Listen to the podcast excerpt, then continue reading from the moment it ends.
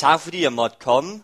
Hvis ikke du har set eller hørt mig før, så hedder jeg Jesper, og jeg bor i Aarhus, hvor jeg lige har færdiggjort min uddannelse som øh, i, teologi. Og øh, derudover er jeg også ungdomspræst i Sarløskirken i Aarhus.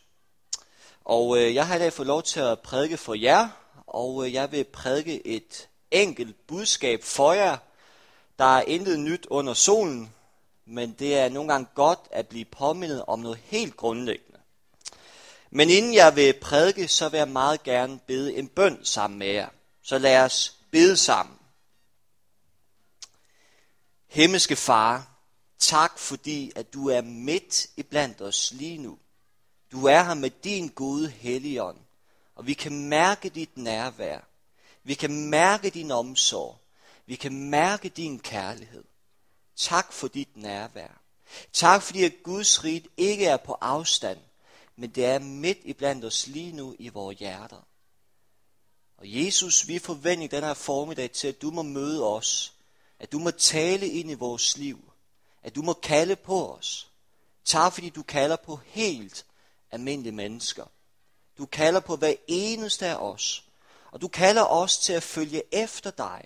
Til at gå i dine fodspor og til at være et vidnesbyrd om dig lige der, hvor vi er, i Haderslev by. Tak fordi din frikirke er her i Haderslev by. Og tak fordi din frikirke er et håb for mennesker, fordi de har Jesus. Tak fordi din lokale kirke er verdens håb, når vi lever dig nær Jesus. Tal til os den her formiddag. Mød os. Tak fordi du må bringe lægedom i menneskers liv. Du må bringe frihed i menneskers liv. Du må give mennesker svar. Du må give mennesker mod. Du må give mennesker trøst. Du må give mennesker tro. Tak fordi de bare må opleve dit nærvær denne her formiddag. I dit navn har vi bedt Jesus. Amen.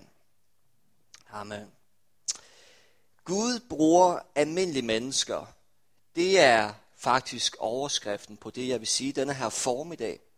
Og jeg vil sige noget om det her emne, fordi jeg møder flere ydmyge kristne, der tænker om sig selv, jeg er ikke god nok til at tjene Gud. Mig, jeg er ikke god nok til at tjene Gud. Men hvis du tænker sådan om dig selv, tager du grueligt fejl. For jeg tror på, at Gud kalder helt almindelige danske kristne til at følge ham og bygge hans rige i dag. Det er min overbevisning. At Gud kalder og bruger almindelige mennesker, fremgår særligt i Bibelen. Særligt i det nye testamente. Efter Jesus stod med Helligånden, og efter Jesus gik ud i verden for at forkynde evangeliet, ja, så kaldte han også nogle mennesker til discipleskab. Hvad var det for nogle mennesker, Jesus kaldte til discipleskab? Jo, det står der noget om i Markus evangeliet, kapitel 1, vers 16-20. Og de her vers handler om de første fire disciple, som Jesus kaldte til discipleskab. Og der står sådan her i Markus 1, vers 16-20. Da Jesus gik langs Galileas sø, så han Simon og Andreas, Simons bror, i færd med at kaste net i søen, for de var fiskere. Jesus sagde til dem, kom og følg mig, så vil jeg gøre jer til menneskefiskere. Og de lod straks skarnene være og fulgte ham. Da han gik et stykke videre, så han Jakob, Zebedeus søn, og hans bror Johannes i båden, med, med, i båden i færd med at ordne garnene. Straks kaldte han på dem, og de lod deres far Zebedeus blive tilbage i båden sammen med daglejerne og fulgte ham. Ifølge disse vers kaldte Jesus fire mennesker til at følge ham, til at være hans disciple. Og disse personer var Peter, bedre kendt som Simon, Andreas, Jakob og Johannes. Hvad kendetegnede disse personer? Jo, Bibelen fortæller, at de var fiskere. Umiddelbart virkede det som om, at Jesus havde en forkærlighed til fisker. Og derfor kan man spørge sig selv, Jesus, hvorfor kaldte du fisker til at følge efter dig? Hvorfor lige nøjagtigt fisker? Jeg tror ikke, der var en større årsag. Fordi fiskerierhvervet var almindeligt på daværende tid. Men måske ville Jesus påpege én ting, at Gud kalder på helt almindelige mennesker med almindelige former for erhverv, såsom toller og fisker. og han kalder dem til at bygge hans rige og følge ham. Læg mærke til, at Jesus gik ikke først og fremmest ud og kaldte teologer og filosofer til at følge ham. Han kaldte heller ikke først og fremmest på overhellige og fromme personer men glorie over hovedet til at følge ham. Men Bibelen fortæller, at han kaldte helt almindelige mennesker, så som fiskere, til at følge ham og bygge hans rige.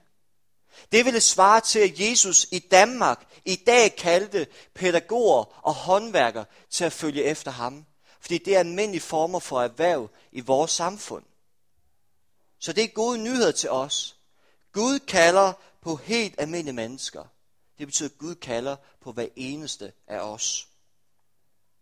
Jeg har bemærket, at vi nogle gange som kristne er gode til at skabe en afstand mellem Bibelens disciple og nutidens disciple. Hvem er nutidens disciple? Jeg har en opgave til dig. Fortæl en, du sidder ved siden af, du er en disciple af Jesus. Fortæl en, du sidder ved siden af, du er en disciple af Jesus.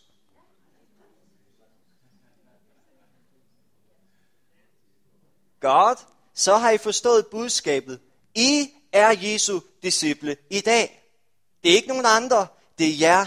Og han har kaldt jer til at være hans disciple og følge efter ham her i Haderslev, her i det her område. I er Jesu disciple i dag. Ofte tør vi ikke bruge den til om os selv. Vi har det svært med at omtale os selv som Jesu disciple. Og det har ført til, at vi har skabt en afstand mellem Bibelens disciple og nutidens disciple. Vi har sat Bibelens disciple op på et åndeligt stadie, vi aldrig kan komme op på.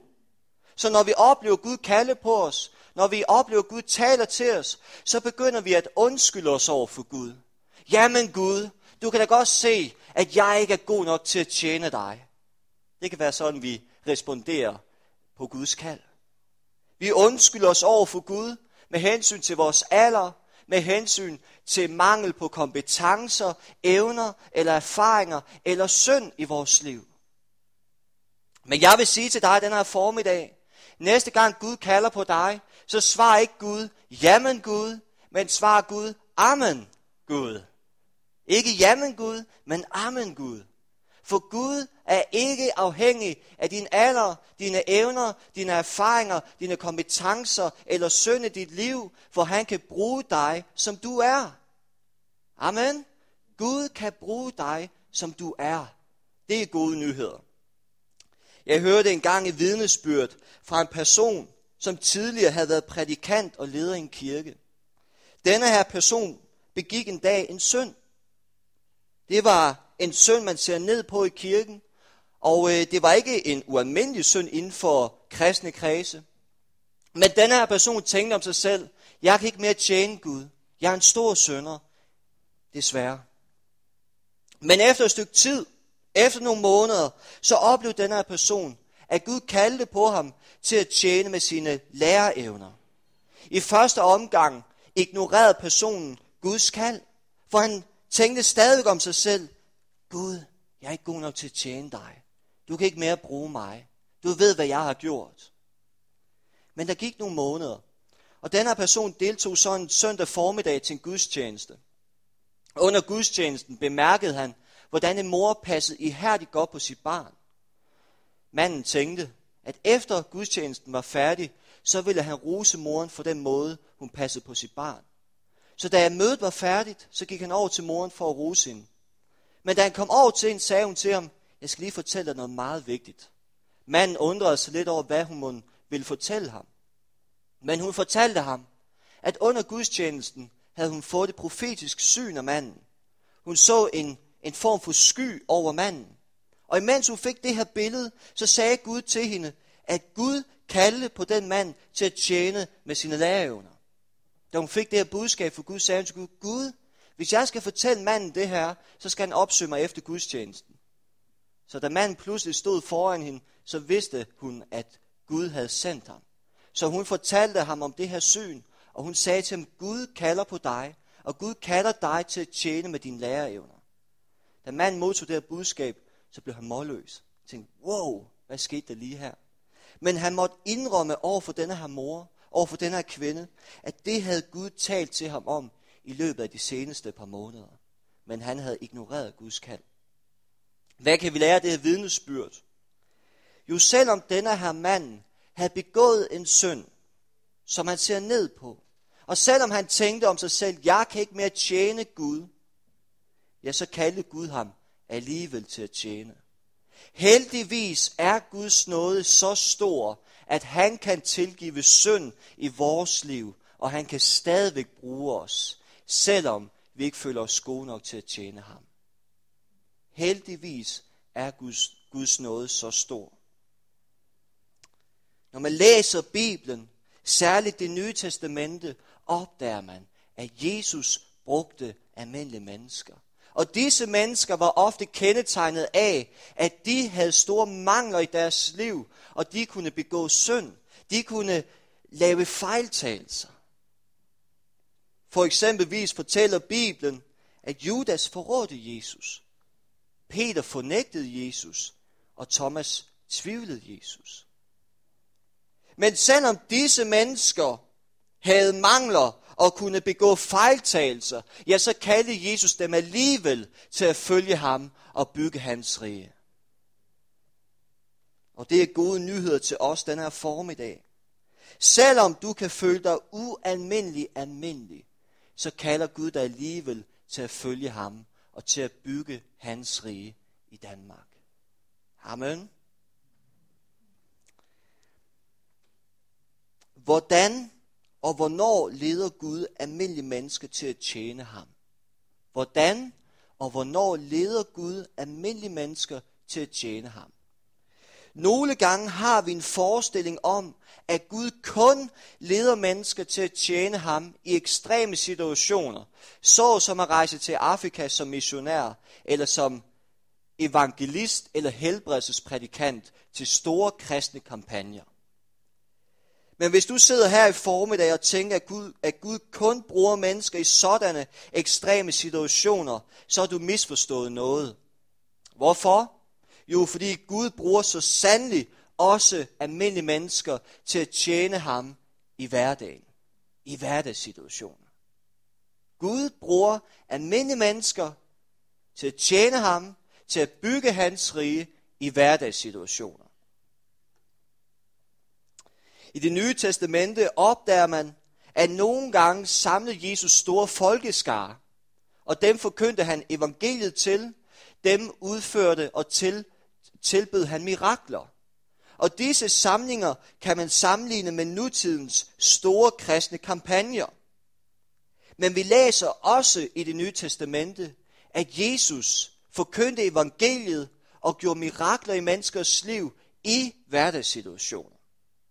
I Lukas evangeliet kapitel 14, vers 1-6, kan man læse en historie om Jesus, som sidder og spiser hos en farisæer.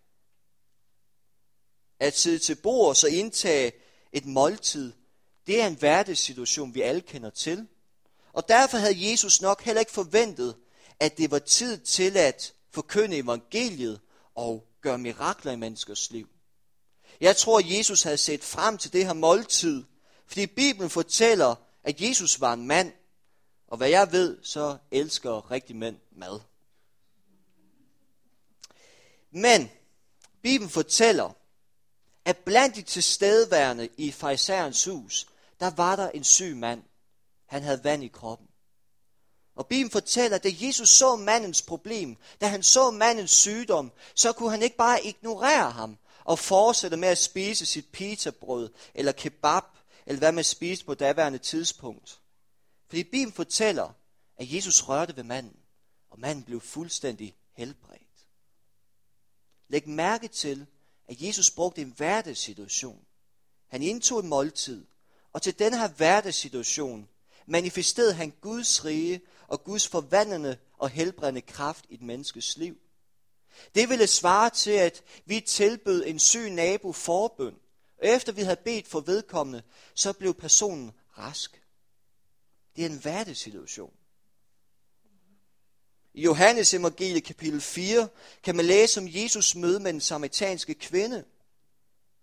Jesus var på vej sammen med sine disciple til Galilea. Og fordi Jesus var blevet træt og sulten på grund af den lange vandring, så satte Jesus sig ved en brønd i nærheden af en samaritansk by, og her hvilede Jesus sig. Jesus hvilede sig. Han forventede ikke, at det var tid til at forkynde evangeliet og, øh, og tilbyde mennesker frelse. Men imens Jesus hvilede sig, kom pludselig en samaritansk kvinde forbi ham, fordi hun skulle hente vand ved den brønd, han sad ved. Jesus kom i dialog med denne her kvinde, og han fortalte hende evangeliet. Han fortalte hende, at han var det levende vand, og hun har brug for det levende vand. Og under den samtale, så fik kvinden en åbenbaring af Jesus, at han var hendes frelser, og det førte til hendes frelse. Læg endnu en gang mærke til, at Jesus brugte en hverdagssituation til at forkynde evangeliet til menneske, og det førte til hendes frelse. Den samaritanske kvinde blev ikke frelst i en kirke, men hun blev frelst ved en brønd, hvilket formodentlig var et hverdagssted, den her kvinde opsøgte hver eneste dag. Men på dette hverdagssted, i denne her hverdagssituation, blev den samaritanske kvinde frelst, fordi Jesus forkyndte evangeliet for hende på en relevant og simpel måde. Disse skriftsteder påpeger, at du nødvendigvis ikke behøver at være den store missionær, helbredelsesprædikant eller evangelist for at være vidnesbyrd om Gud. For du kan faktisk være vidnesbyrd om Gud i din hverdag, lige der hvor du er, i de hverdagssituationer, du oplever hver eneste dag.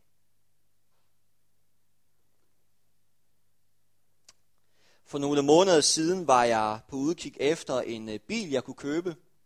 Og øh, fordi jeg ikke er en stor mekaniker, så bad jeg til Gud om, at han måtte lede mig til en god bil, som måtte blive en velsignelse i mit liv. Og det råd kan jeg give videre til jer andre. Hvis ikke I er så gode med dem her, så bed til Gud. Jeg tror bare, han kan velsigne os i alle ting. Men efter jeg havde bedt til Gud, så kiggede jeg lidt på en blå avis, og jeg fandt så en bil, der øh, faldt i min smag.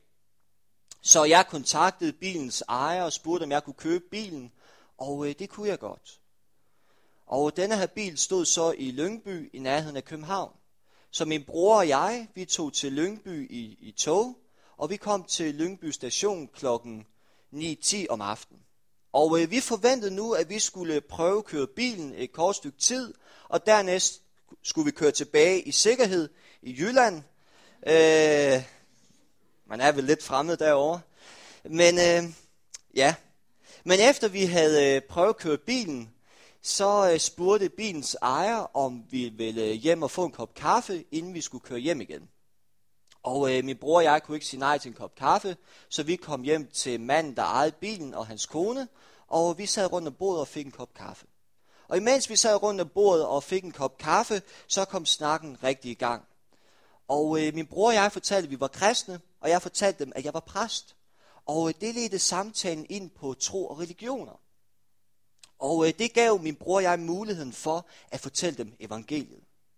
Og jeg fortalte dem blandt andet, at forskellen mellem kristendom og andre religioner er, at vi ikke skal imponere en eller flere guder gennem vores livsstil eller gode gerninger, men vi blot skal tage imod Guds gave, som er Jesus Kristus.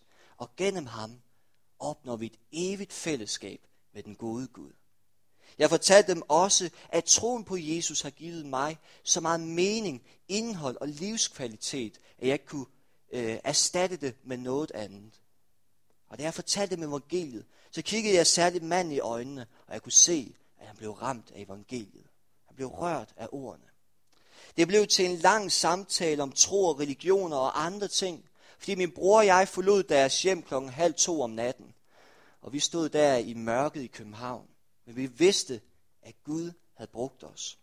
Næste dag fik vi en sms fra manden og konen, og denne her sms udtrykte de, at de var utrolig glade for at have mødt os. Det var en stor oplevelse for dem, at have mødt nogen som os.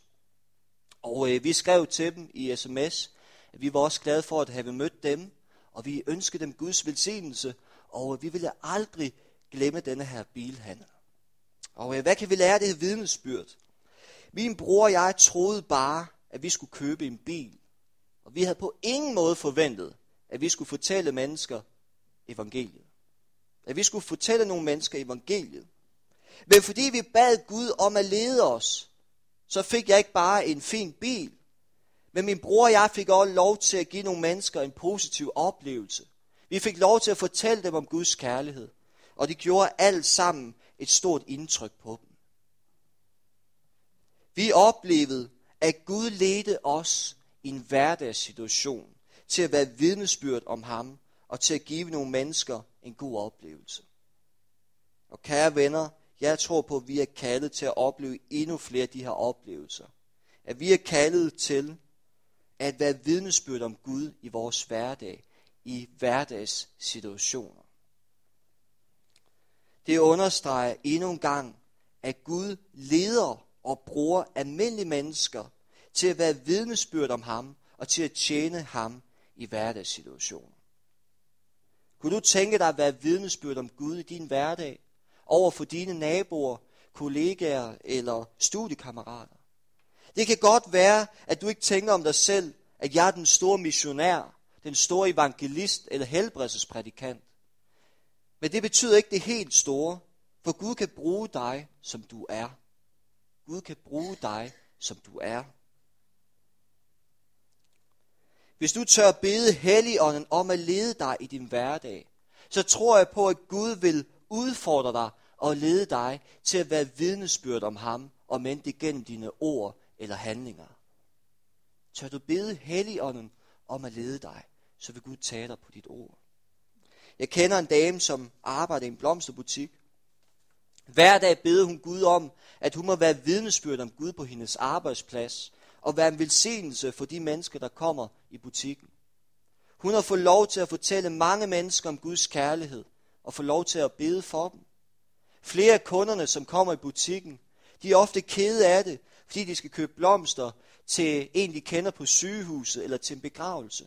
Og i flere tilfælde, hvor de her kunder har åbnet op og har fortalt om deres sorg, så har denne her dame opmuntret dem med at fortælle dem om Guds kærlighed, har opfordret dem til at bede, eller har endda bedt for dem i forretningen. Fordi denne her dame har bedt Gud hver eneste dag om, at hun må være en velsignelse der, hvor hun er, og være vidnesbyrd om Gud, så hun får lov til at fortælle rigtig mange om Guds kærlighed og har bedt for dem. Det understreger endnu en gang, at Gud bruger almindelige mennesker til at være vidnesbyrd om ham i hverdagssituationer.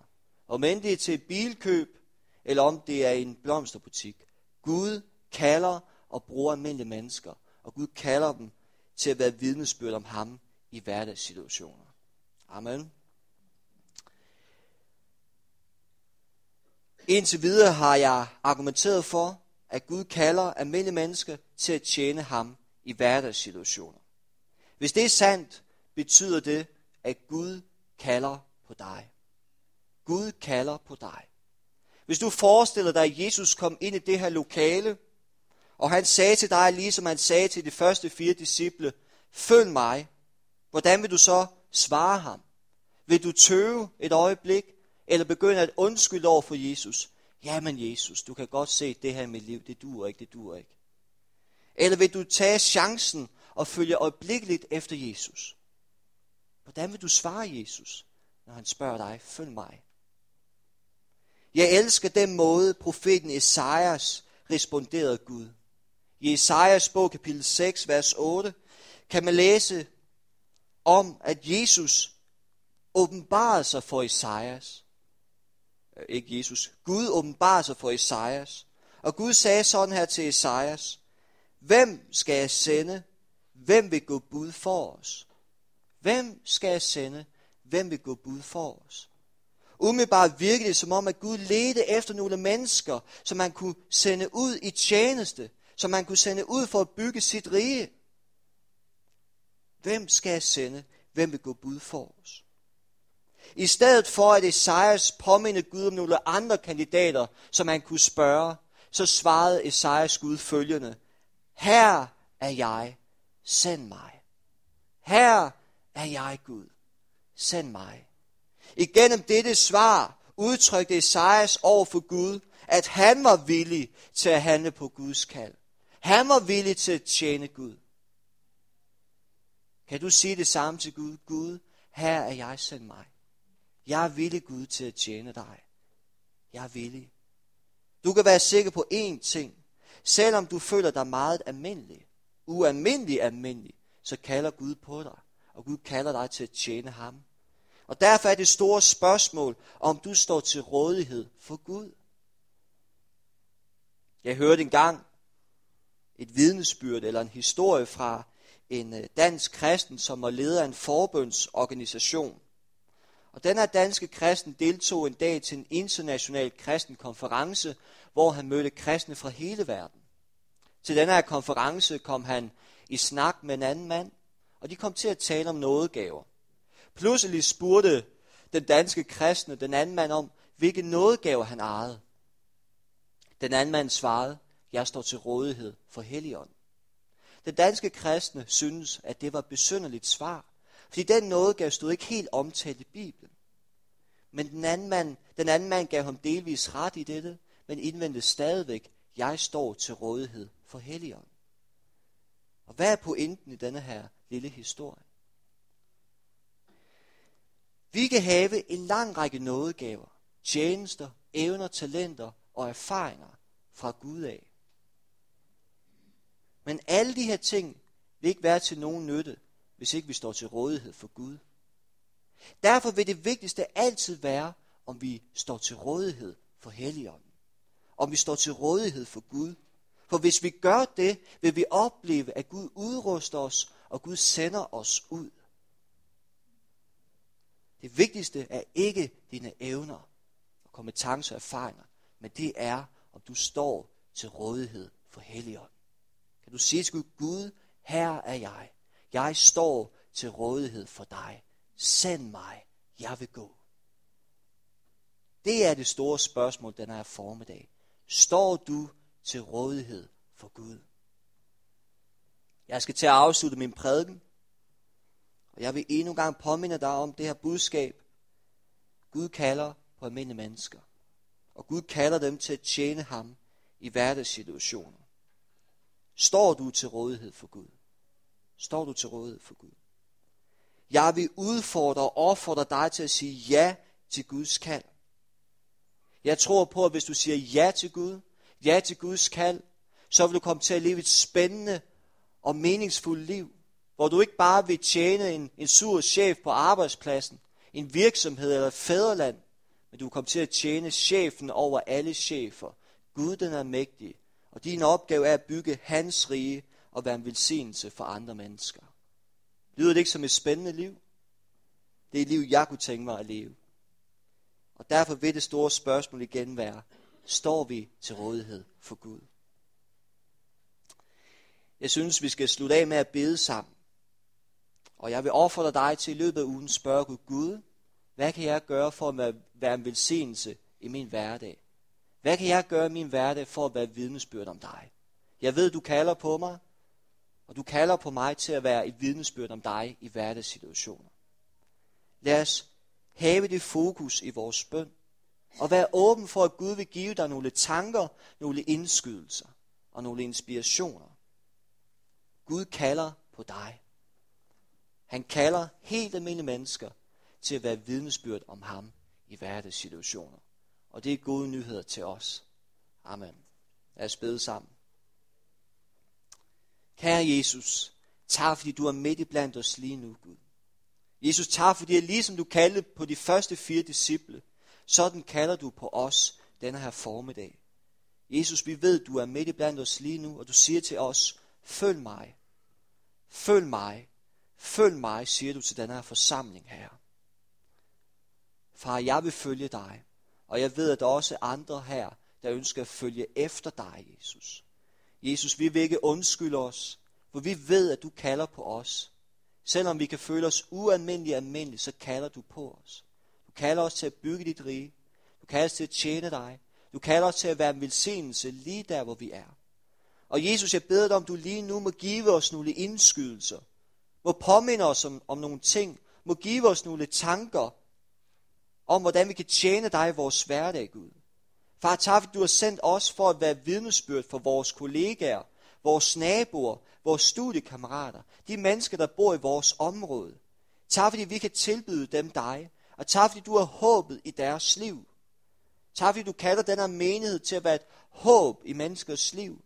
Fordi de har Kristus. De har den levende Gud. Og der er håb at finde her. Jesus, tak fordi, at du må sende os ud.